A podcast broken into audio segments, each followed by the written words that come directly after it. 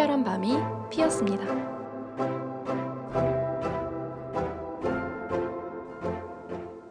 안녕하세요, 청취자 여러분. 오늘부터 특별한 밤이 피었습니다. 라는 타이틀을 가지고 팟캐스트를 시작하는 저는 특밤입니다.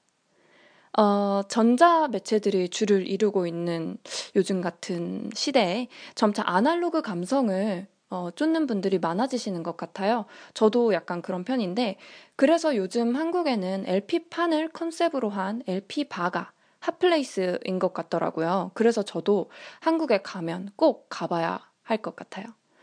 이 라디오 또한 그런 분들을 위한, 그리고 그런 아날로그적인 걸 좋아하는 저를 위한 취지로 시작하게 되었습니다. 이상하게 자정 시간이 다가올수록 사람이 뭔가 감성도 풍부해지고 생각도 많아지는 것 같아요. 그래서 자기 전 감성이 다 같이 짙어지는 이 시간, 저와 함께 잠들기 전 생각을 정리할 시간을 갖는 것도 좋을 것 같아요. 라디오는 주 3일 평범하지만 우리들의 하루를 어, 주제로 해서 30분 정도 진행하게 될 것 같습니다. 지금 제가 있는 독일은 저녁 9시 44분을 넘어가고 있어요. 원래 처음 라디오를 인스타 라이브를 통해서 주기적으로 한 세 달 정도를 진행을 했었어요.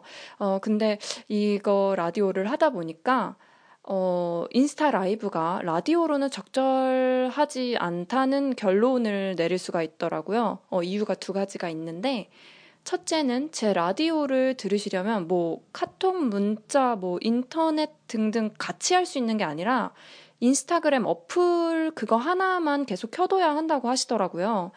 음, 두 번째로는 어, 아무래도 라이브라서 그 시간에 밖에 있는 분들, 그런 분들은 와이파이가 연결되어 있지 않는 한 제 라디오를 듣기에 인터넷 용량이 조금 버겁다고 하시더라고요.